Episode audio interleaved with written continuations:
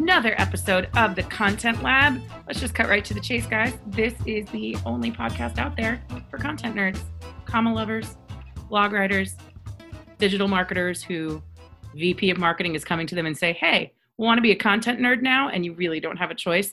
This podcast is for you. I am your host, Liz Moorhead, the editorial director at Impact. And as always, I'm joined by my favorite person, John Becker. How you doing? I'm great, Liz. It is Earth Day today when we are recording, but it is like 35 degrees out here in Connecticut. It frosted last night, so normally when you think Earth Day, you think late April, you think daffodils and lilacs and all this sort of beautiful spring bloom. Not so much. No. In fact, yesterday it was what raining and hailing sideways. Today it's like maybe 40 degrees although i'm still going to stand outside. There's a there's a park by my place that i found last weekend that has a it's like a lighthouse beach because there are two things new englanders do really well. Act like butt heads like with that new england air quote charm and then they can rock a New England lighthouse like no other. Like lighthouse game in New England is super strong, but I'm definitely going to go stand out there on the beach, freeze my butt off later this afternoon, and be like, I'm outdoors, just so I can be outdoors for once. We are also good at changing lanes without using our signals, so that's three things that we're good at, not just two. Uh, can I just say one thing? I got into uh, an actual, it bordered on an argument like Hatfield and McCoy style of like schism with between me and a friend because he said directional instead of turn signal. And I'm sorry, what is that? That's I think it's a Massachusetts thing. My wife says that sometimes. He's directional. from Florida. Okay, then I don't know. He that theory's out the window. Yeah, I'd say it's a turn signal or a blinker. A blinker. A blinker? well, anyway, uh, late spring notwithstanding, today we're going to do something a little bit different. Um, usually we speak broadly about topics in content marketing. And today we're going to do something a little bit different. We're going to, rather than talk about a big topic, we're going to look at a single example, start to finish, a sort of a sort of case study. Uh, Impact puts out two or three, sometimes four articles per day. Uh, in addition, sometimes we do podcasts, we do other different types of content, uh, but we're putting out a lot of written content. So I thought it would be useful to look at one example and take it from idea to publication. And the example that we're going to use today is written by my co host, Liz. And I thought that would be particularly useful because it's also something that was published today on our blog yeah. uh, and that was written and staged and published in a single day, which was yesterday. Correct. so I want to first talk a little bit about um, the category that this falls under, and then I'm just going to kind of pepper Liz with questions uh, from start to finish. Liz, are you okay with that? I am hoping I don't emotionally buckle under the pressure, but I'm here. I got my water bottle next to me. Let's do this. Let's make it happen. Let's this. So first of all, something we publish every workday, every Monday through Friday, is a news reaction. We do this usually at 7:30 in the morning. And what we do as a team is look through current news, current research, things related to marketing and tech and business, um, mostly, and sometimes maybe uh, things that are happening in government that might be related to those fields, product development, etc. And if we find that it or we believe that it would be useful for our audience, we will uh, present it to our audience, comment on it, say, you know, why does this matter, uh, etc. So the article that we're talking about today is a news reaction that Liz published, as we said this morning. So Liz, before we get into anything, can you talk about what was your topic?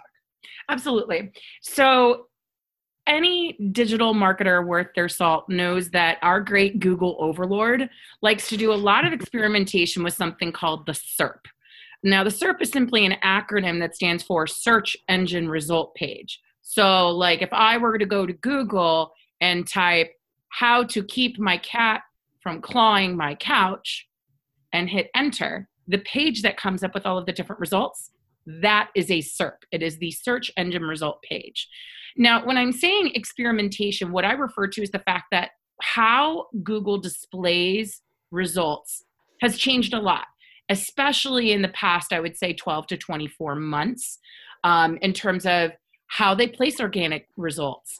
Um, where do they put ads? But more specifically and more, I would say, dramatically in terms of its impact, they have been experimenting with adding boxes that display videos.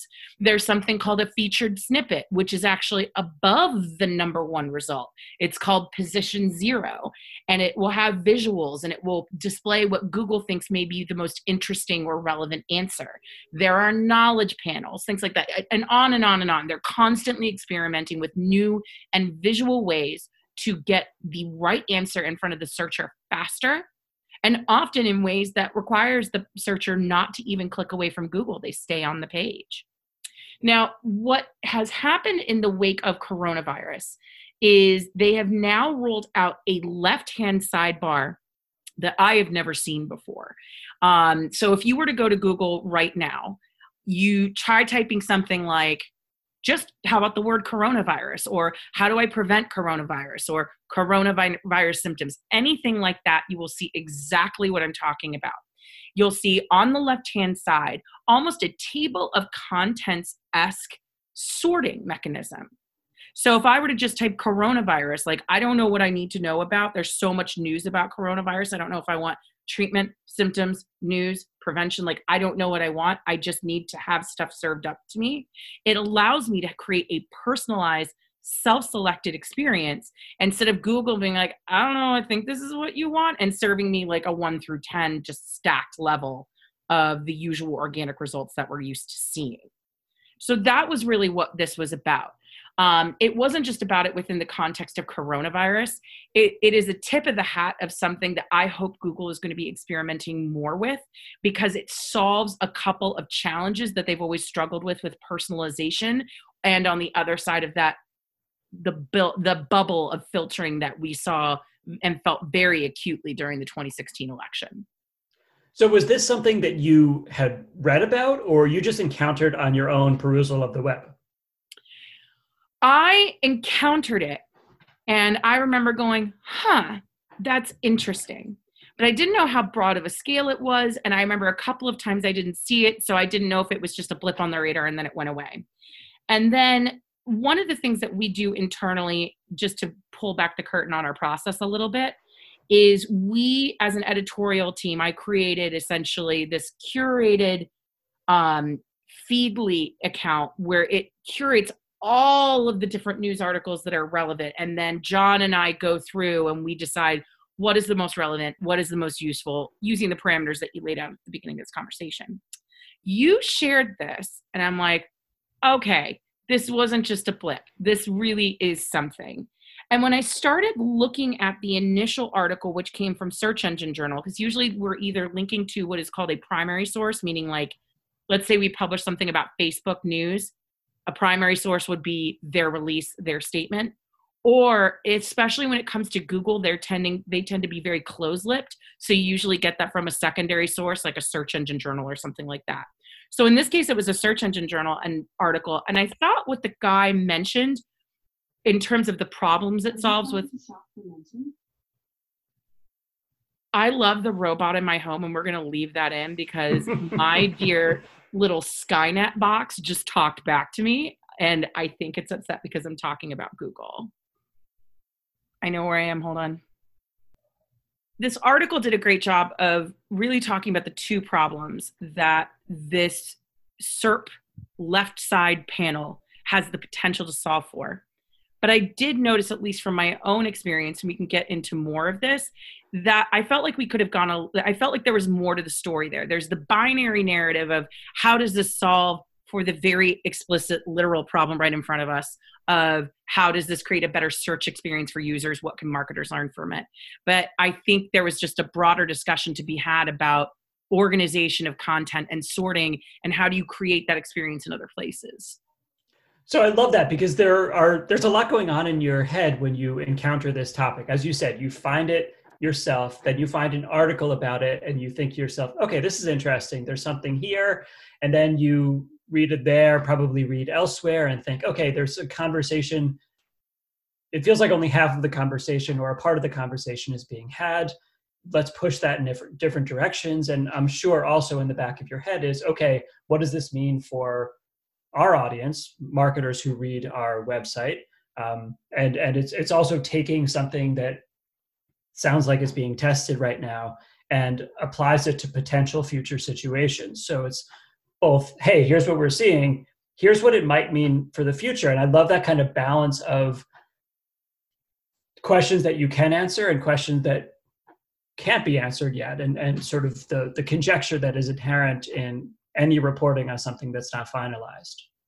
Correct. And the other thing I, I want to piggyback off of that you just said is that this idea of, I think it's very easy whether you're talking about the context of impact right? Like we we deal in digital sales and marketing news and things like that. But in any space i think there's this natural reaction and in, in 90% of the cases it makes sense to have an expert in a particular area provide provide the insight and analysis in a topic in that same field but what I found interesting about this particular topic in general, and I know I just used the word interesting, and I hate the word interesting, what I let me rephrase what I found opportunistic about this that I didn't realize until I got to the end of this process was that because I was not an SEO specialist, I was able to have a completely different take on it. And it encouraged I, I would encourage people to think about things like that because sometimes, as John, you know, especially in your role as someone who interviews subject matter experts in areas of expertise that are not native to yourself, sometimes as the outsider looking in, you can provide completely different types of insights and analyses that might not otherwise would have ever come to the surface. Like the take that I had on this is that, you know, let's look at a pillar page, for instance. Is there something I can learn in terms of the UX of a table of contents? Or are there other ways that we could imagine blog articles or sorting learning centers by the big five categories of problems, cost, you know, versus things like that? I started thinking about just the whole idea of how somebody interacts with a piece of content so they can get to what they want to find faster and are less likely to abandon a piece of content. Now, if I were to put that in front of Franco Valentino, who's our partner at Narrative SEO, that's not the reaction he's going to have. So it, it, depends very much on the topic in front of you, but it's something I always encourage people to remember. Don't count yourself out as being someone who can craft a piece of content about a particular topic because that's not your native area go talk to the expert and then have your own knee jerk reaction and explore it.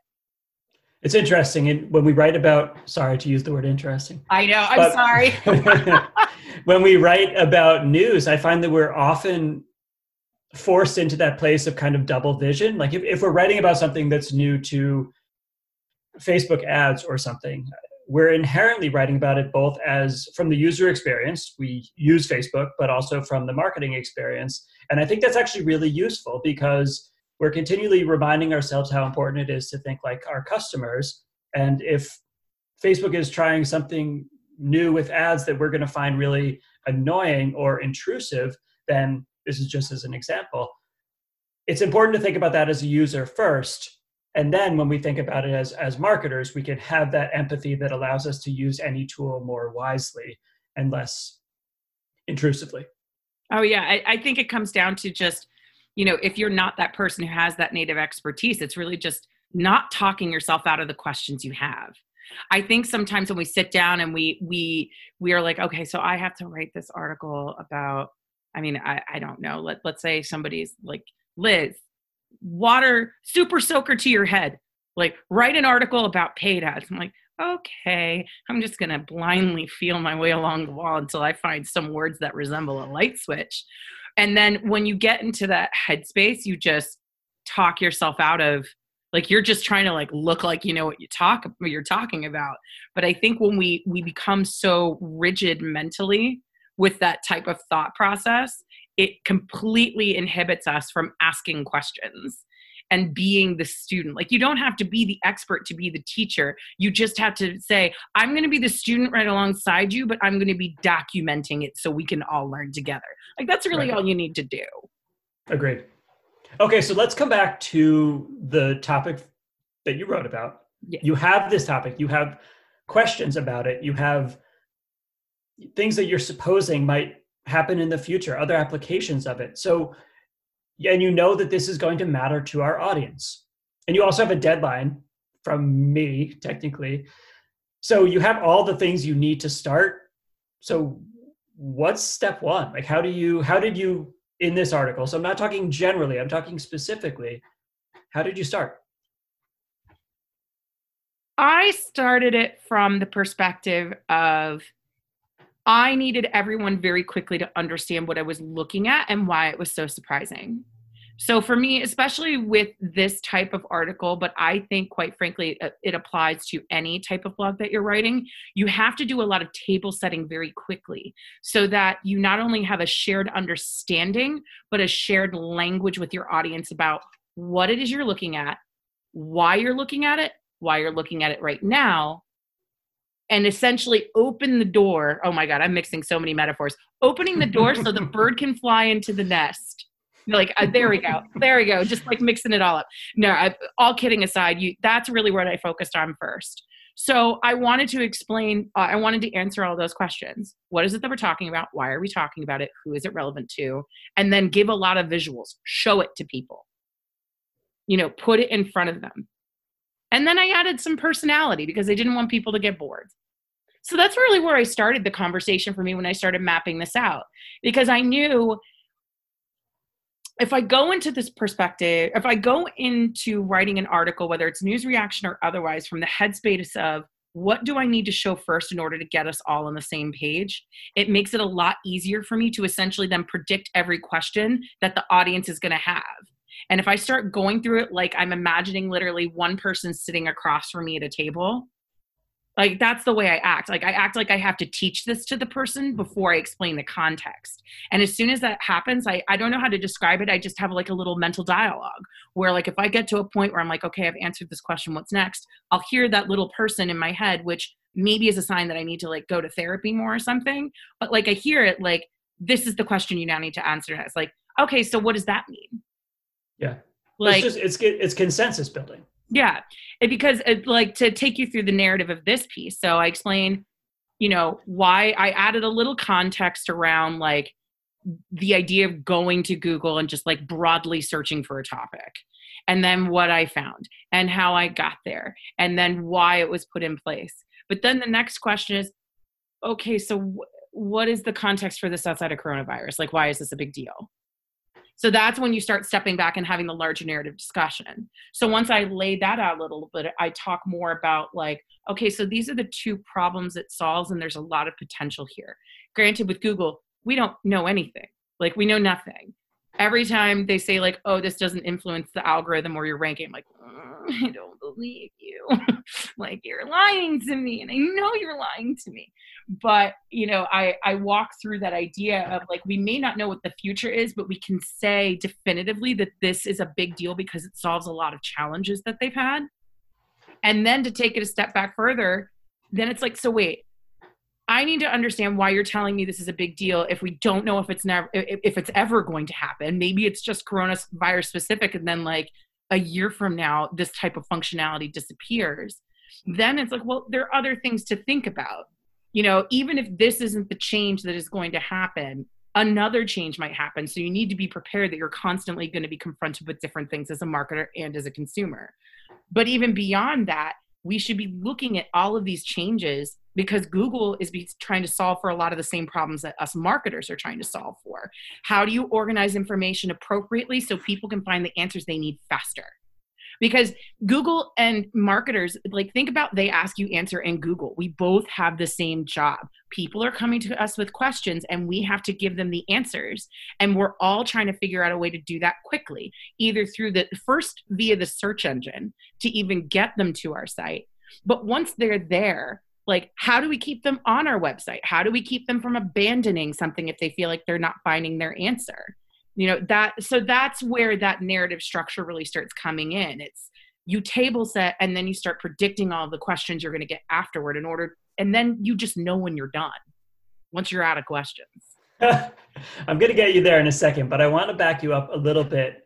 As you're talking about table setting and, and sort of anticipating questions, what assumptions do you make about your audience and their knowledge base going into a piece? I don't. I do not assume. I know broadly who our audience is, but I'd like to think that I do a good enough job that an entry level marketer and a VP or C level could all be sitting at the table and we're all staying together on the same page. The whole spirit behind the ethos of what we do, especially since we've embraced this they ask you answer philosophy, which is which is a philosophy that essentially guides the principles and is executed via methods like content marketing and things like that. This idea that really your buyers have questions, now go out and answer them. But the spirit behind that is to be the best teacher about what you do. And if we think about it from that teacher's mindset, teachers shouldn't assume a level of knowledge. I mean, granted, if like it's you teach fifth grade, you would assume people have are ready for fifth grade. But I want it to be accessible. I want people to feel like they're learning something, and I don't want people to feel stupid. Which is why I spend a lot of time trying to humanize and make myself approach through my voice and tone but then also making sure I do a good enough job of saying, this is the background of why we're here today, and then I show it. I wrote down for today a quote from Ann Handley from Everybody Writes, which is a great book that we've talked about on this on this podcast mm-hmm. before. And she very, you know, very deferentially doesn't say that she made this up. She got this from some professor during uh, her journalism school days. But she said, assume the reader knows nothing, but don't assume the reader is stupid. Exactly. Which feels like so perfectly said and exactly what you're saying that you want to be able to have that entry level marketer and that C level marketer be able to sit at the same table. I also want people to feel like, even though it's not a literal dialogue where they're sitting in front of me, I always try to adopt a posture mentally where the voice and tone of what I say that comes out invites people to feel like they can ask me a question and I'm never going to look at them and be like, that's what you're asking me? Yeah. I, that's what I really encourage people to do. You know, you want to show that you're smart. Like, I want people to think that I'm smart and passionate and like really stinking good at what I do. Like, I want people to think that. But I don't want that to create a barrier between myself and somebody else because guess what? I only know all this stuff and I'm really stinking good at what I do because I took a long time to learn it and I had other people teach me. You know, and I, I think knowledge should be something that is a bridge between people as opposed to something that is divide. And I think depending on how you position yourself in your content, you can very easily steer into the wrong path. I just love that quote from Ann Handley because she's absolutely right. You can use your knowledge as a weapon or you can use your knowledge as a way to connect with people. And I think sometimes people try to I don't think they realize that they're doing it. I don't think it's ever malicious. It just is something that can happen if you're not paying attention. When I was an English teacher, I used to always tell my students, you can't write a good paper without writing good sentences. You know, that like that when we zoom in, we have to be able to scrutinize even the, the the details that make up a piece and still see quality and still see attention to detail. Um, and I, I, I highlighted one from your piece for today, and I just wanted to use that as a little bit of a um, again a bit of a case study within a case study. So this is these are your words. You say, for example, there's the position zero featured snippet placement, which is highly sought after by digital marketers because it often steals the traffic that used to get gobbled up by the number one search result. And I'm not going to like make you read your poetry to the you know to the room or or anything like that. But I, I just want to say why i love this sentence for a couple of reasons. One is we are we're always talking about using good and active verbs and i love that it steals the traffic that used to get gobbled up by the number one search results. There's so many more boring ways to say that you know because it often takes the traffic that used to go to the number one search result. That, that says the exact same thing but it has so much less personality and I love in the beginning of this sentence, uh, the as you talk about the position zero, I mean it's essentially you're doing the due diligence that you have to do vis-a-vis what we said before. You you have to explain things to people. You have to assume that they know nothing. But you're doing it in such an efficient way and such a sort of conversational way that it feels both like you're i think exactly the balance that you were just saying that you are knowledgeable and approachable at the same time. That you are explaining something that could be done in a couple paragraphs or could be linked to another article. Like it, it's just you're telling us as much as we need to know about this other aspect without letting it turn into a digression and then pulling us back into the central trajectory of the piece and along the way you're dropping in these good verbs that give your piece action and personality. So what a dynamite sentence liz. Thank you. When i saw you had that as a highlighted quote i'm like oh god. Oh no. What have i done wrong? It, it, it I appreciate you pointing that out because it's actually funny. And I don't know if you saw the existential breakdown I had in a Slack thread last night when I was trying to do the latest intro. Because what I did really well in that sentence was exactly what I was doing wrong in that particular issue. And, and it's, it's, it, I'm bringing that up not to divert us away from the actual article, but to bring up a point because I essentially did it well in one place and did it poorly in another. And the I think it I I share that because it looks like it's effortless on the surface. Like people will give me compliments like that, and thank you, John, coming from you. That means so much. Um, but people will give me compliments about my writing and say how conversational it is, and it sounds exactly like me. But it is not always easy, especially when it's exactly what you described. Like you're trying to get a point across that could very easily be expressed in a boilerplate fashion. And that's when your brain kind of turns off. You and, and you have to mentally flip that switch, and that's where it gets awkward, it gets stilted. That's where usually people fall down and they forget, like, pretend like Ann Handley does this, and so do I. Imagine a specific person in front of you, like you know your their name, you know exactly who they are, and imagine it like you're saying it directly to them.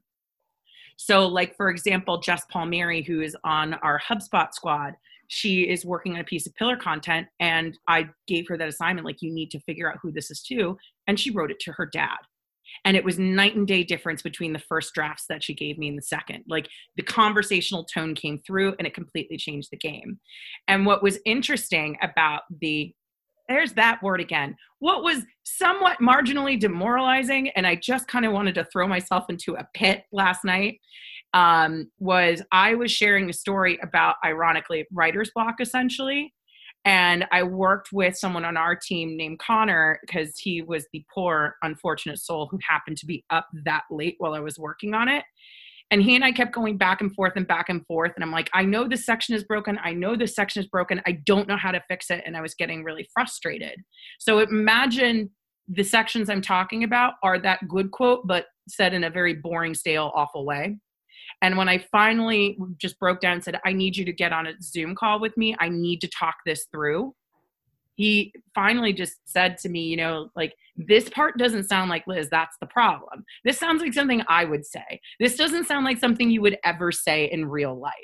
And that's the litmus test that you really need to put yourself through. You mentally flip that switch where it's like, okay, I'm just going to say all of the boilerplate, boring jargon, or you can just sound like a human being and like he called it out completely. Like that was what i was feeling. That's why i wasn't liking what i was writing because i was trying to sound the way i thought i was supposed to sound because i was feeling insecure about the idea instead of just saying what it is that i wanted to say.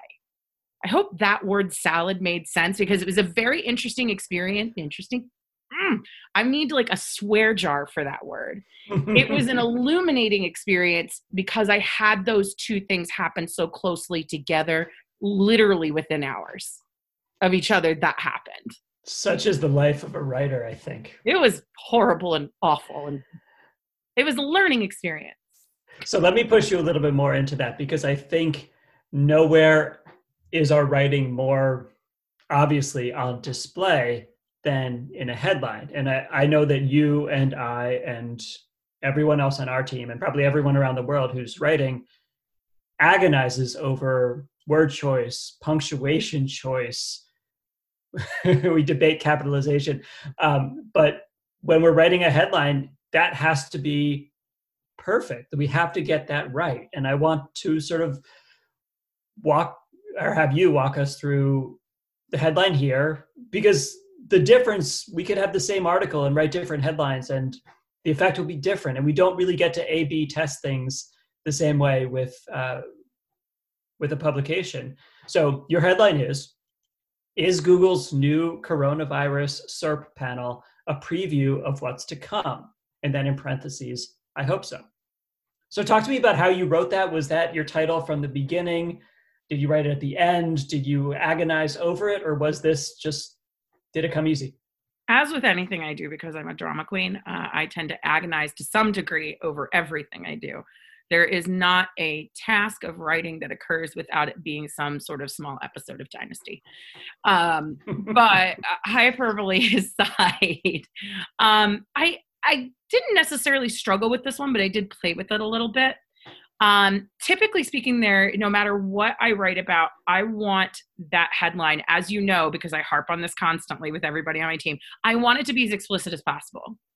I found that a lot of times, especially as marketers, we will write headlines that are like, What is the spirit of the philosophy of the blank? Or let's explore together the blah, blah, blah. Or the myth of the blank. Like all of these very like we're a lost generation writer. We're drinking a little wine. We're getting we're getting a little wax waxing of the philosophic. What does it all just, mean? Yeah it's it's fluffy crap that our people don't care about. Because when people are searching for something they're trying to solve a problem or they're trying to answer a question no in between there is no person who is trying to buy something from you who is like you know let's pause for a moment. Let's slow this down let's get philosophical about the shoes that you're selling in your e-com store or the you know or the government contract that you want me to sign. Like those are not things that are happening. So i like headlines to be explicit to be action oriented where somebody can say in their head like ooh that's me in the headline or i don't have to think it all to understand what this is about. The moment you make someone think is the moment you lose someone. You can be thought provoking you can ask interesting questions that challenge the reader to explore themselves deeper, but don't do that in a headline. Your headline is not a fortune cookie. It is not Confucius. You are not a philosopher who's like trying to challenge somebody with the Socratic method of why. Like, this is not where that business is done. The business of a headline is to explain to people very quickly and concisely exactly what it's about. That's it. Now, in terms of this specific headline and, and how it came together, originally it was just the question for a little while.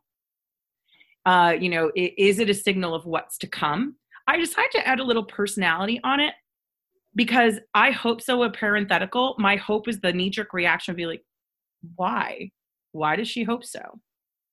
Because Google makes a lot of changes. They change everything all the time. They've probably turned the sky orange since we started recording. I have no idea. They do a lot of things.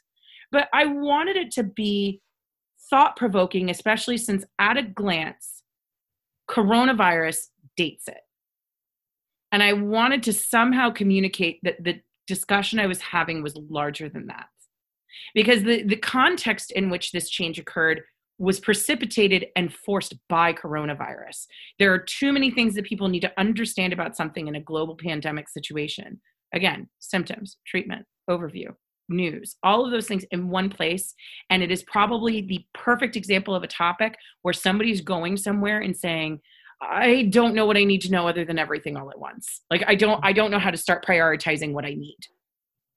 And it that's really where that came down to is that like I had a very small amount of real estate to communicate my opinion, to be explicit about what we were talking about, and explain that there was a much larger discussion to be had beyond the immediate thing that we all see in front of us, which is COVID.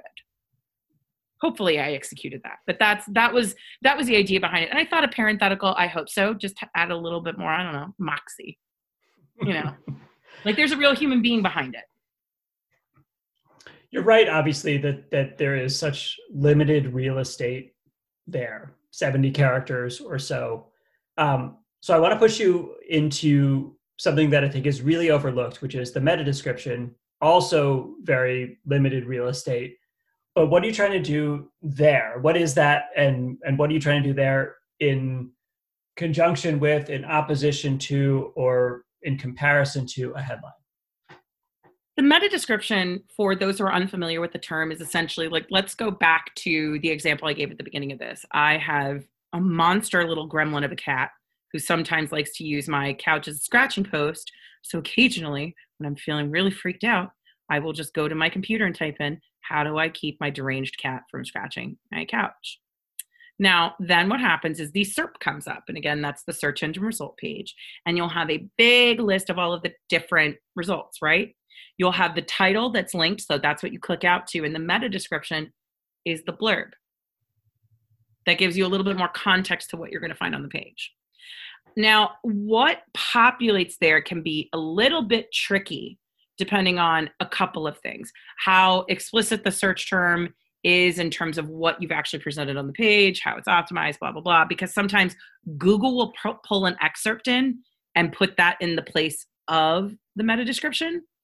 But more often than not, the meta description that you set in the back end of your CMS, so your content management system, like a WordPress, a HubSpot, a Wix, whatever you're using to run your blog, um, is the teaser. And that's how I think about it. Google has explicitly said a thousand times that meta descriptions do not influence ranking. Now, I always think about that a little bit with a grain of salt, but I mention that because the purpose of the meta description is not to feed the robots, meaning not to woo the great Google machine into boosting up where your piece of content is supposed to go. What it's meant to do is entice the person who, once they lay their peepers on the screen and see your thing, your description is your chance to go, hey, no, me, you want to look at me. So, depending on what it is, depending on the different article, sometimes it'll be a little bit more teasy. Like if it's something that's more thought leadershipy or something like that, it may be very, very short. It may be something as simple as I, I can't remember what the article was, but I think I was complaining about the word thought leader, like the term, like it just makes me angry. Like whenever somebody puts thought leader in their Twitter bio, I'm like, mm, that's like calling yourself an influencer. I don't like you. I want to know you. I don't care how smart you are. So I think I put something to the effect of, I really hate this term.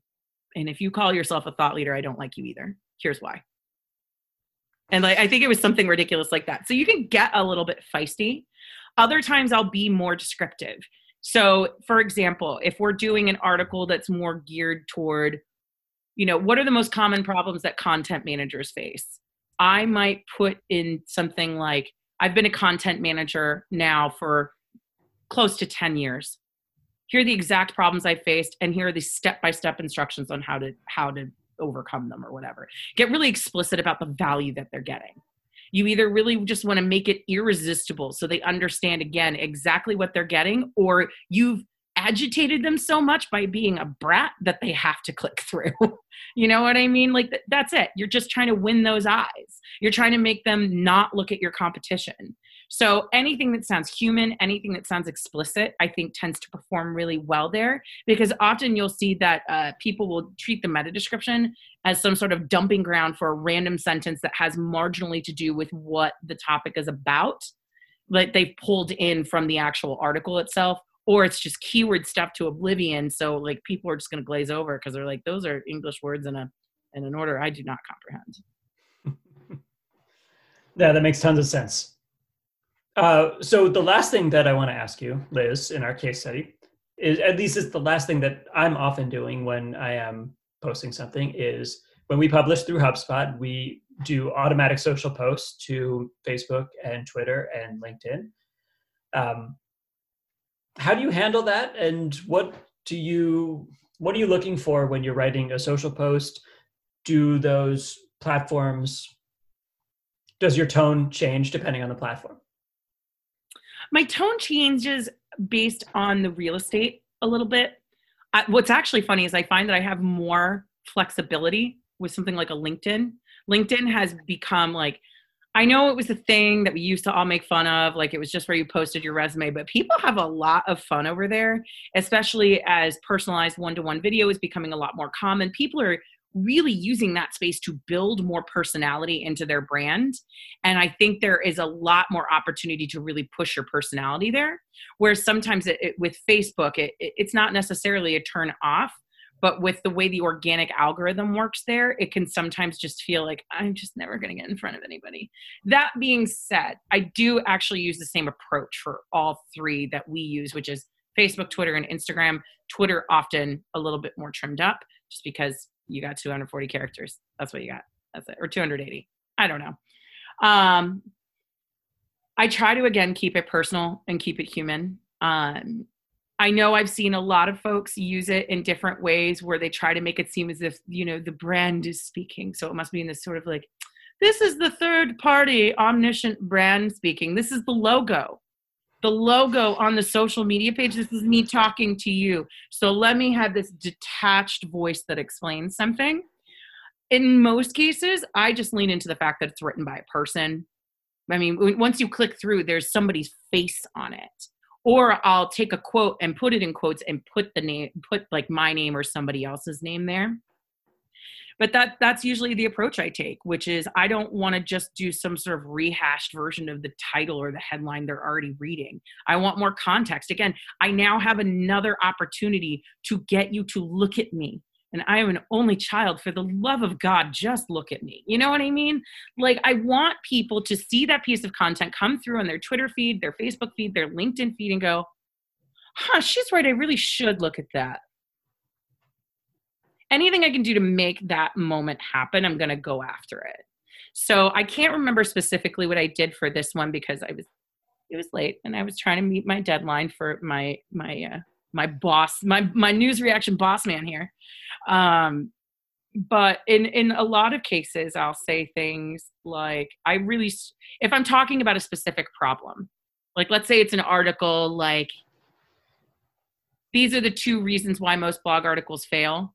I might put something like, "I can't tell you how many times." I've had digital marketers come to me and have the same demoralized look and it turns out they always have these same two problems always and it took me so long to figure it out and it was so simple check it out. So i know i said that was my last question but i'm going to ask you one more. Sure. So forgive me.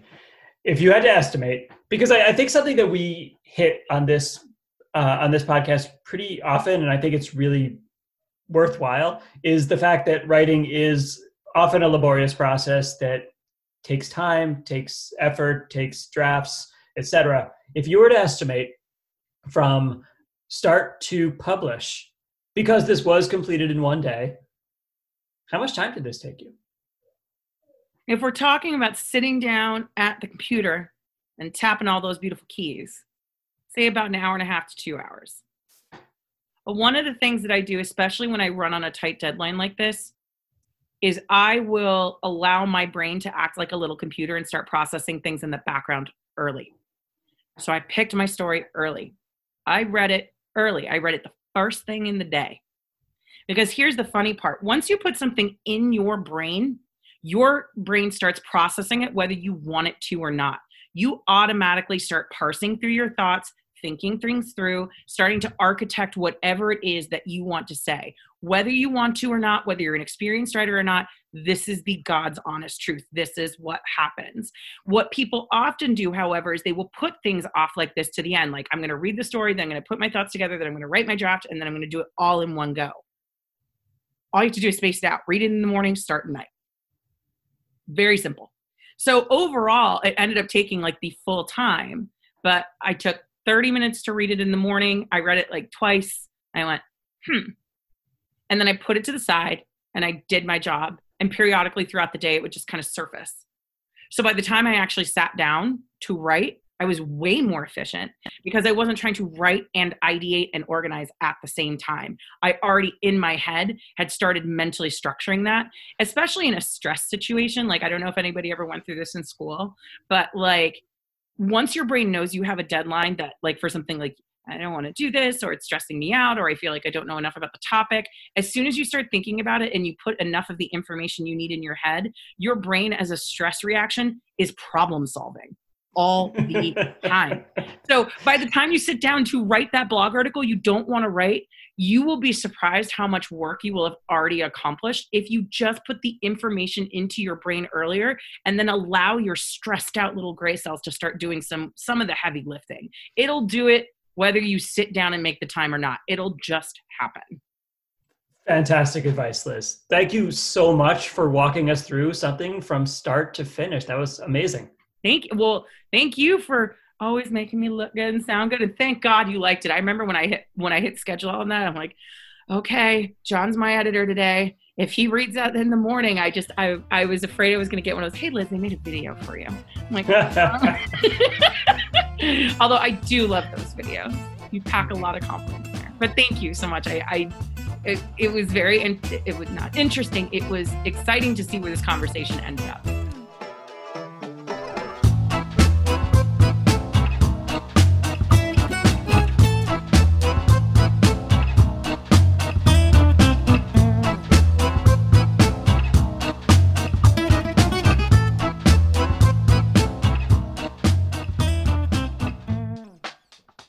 So, Liz, you're still on the hot seat for just another second. So, for cool. Learning Corner, what do you have to teach us today? Like you last week, who was unfairly maligned by terrible choices from other people who were hurting you, where it felt personal. I too today am coming with a grievance. It started in 2008 when Barack Obama was sworn in as president. And it was an historic moment. And an historic moment is a verbal cancer. it is terrible because it is not an historic moment, it is a historic moment. Put your pinkies away. As I told John before we got started with today's recording, when I told him what it is that I would be talking about, we are neither British nor refined. Although some of you, if you are from the UK, you are you are British and refined, and that's great. But it's still a historic moment. So articles like "an" "an" is supposed to go through before words that have vowels at the start of them or vowel sounds. Historic does not begin with a vowel sound. It begins with a hard h, h, historic. So it is a historic iguana a historic fern plant on your porch, a historic walk. I don't know. Whatever is historical in your world in your world has an A plopped in front of it as opposed to an an. So I want you to retract your pinkies that are firmly connected to your teacup because we are not an historic set of digital marketers. We are ahistoric. End of rant. Thank you. Nicely done. Nicely done. Thank you. All right, John, what are you reading? So I'm about halfway through 4321 by Paul Auster, which is absolutely incredible. It is like 900 page, super dense, Charles Dickens esque, uh, just masterpiece by Paul Auster. It came out in like I think 2018, maybe 2019. It was shortlisted shortlisted for the Booker Prize, um, and it's just it's it's absolutely stunning. So what what it does is it starts by telling the story of this you know family of, of uh, Jewish immigrants coming to America, growing up in in Manhattan and then Newark, New Jersey, um, and then the the the protagonist is born, and then the story splits into four, and he lives four parallel lives so different things happen like his parents you know from that same starting point in each story like his parents you know they might move to a different house or they might have like different jobs or careers and and over the course of the story these small changes to this exact same starting point yield four incredibly different lives and people and it's this you know meditation on how the small choices add up over time and how little things and the people who happen to be in our life uh, push us one way or another and create who we are. So I am only maybe, I don't know, 350, 400 pages into it. It is incredible and um, certainly something that you have to fully invest in. And I had it for like a year before I actually sat down and really cracked it open. Um, but it's well worth it. So four, three, two, one, Paul Auster, amazing. You always come to the table with the best here's what I'm reading. Because if I were to answer this question right now, what I most recently read would was a BuzzFeed article that was literally just a list of funny tweets about quarantine. So that just sounds way more compelling. Well, I read and that on too. that note, well, um, should we get back to editing? I think so. Liz, thank you so much.